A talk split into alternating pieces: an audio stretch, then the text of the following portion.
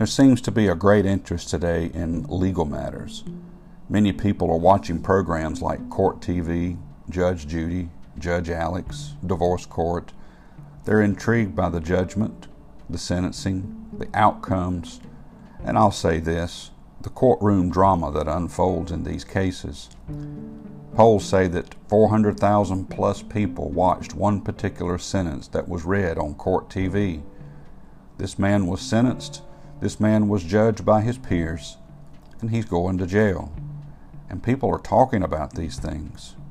But Paul says let's not lose focus of what the Christian and the minister should be talking about the gospel versus the judgment. The gospel is for us, judgment is for Christ. 1 Corinthians chapter 4 Let a man so account of us as of the ministers of Christ and stewards of the mysteries of God. Our focus should be on the gospel.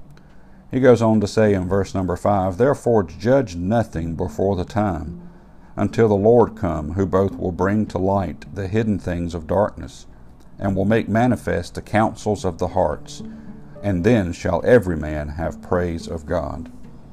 The word judge is highly debated in the Bible, at least by man. It's pretty clear, though, in God's mind. Judge and judgment is for him and the Son.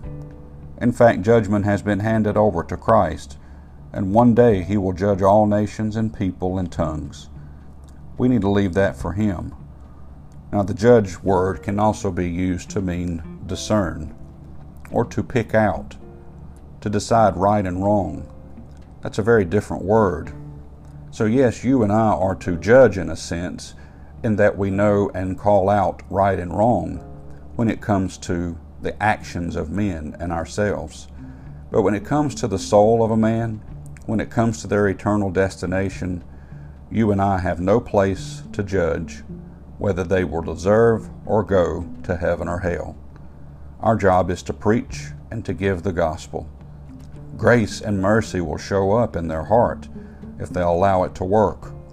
So, our job as ministers and Christians, give the gospel.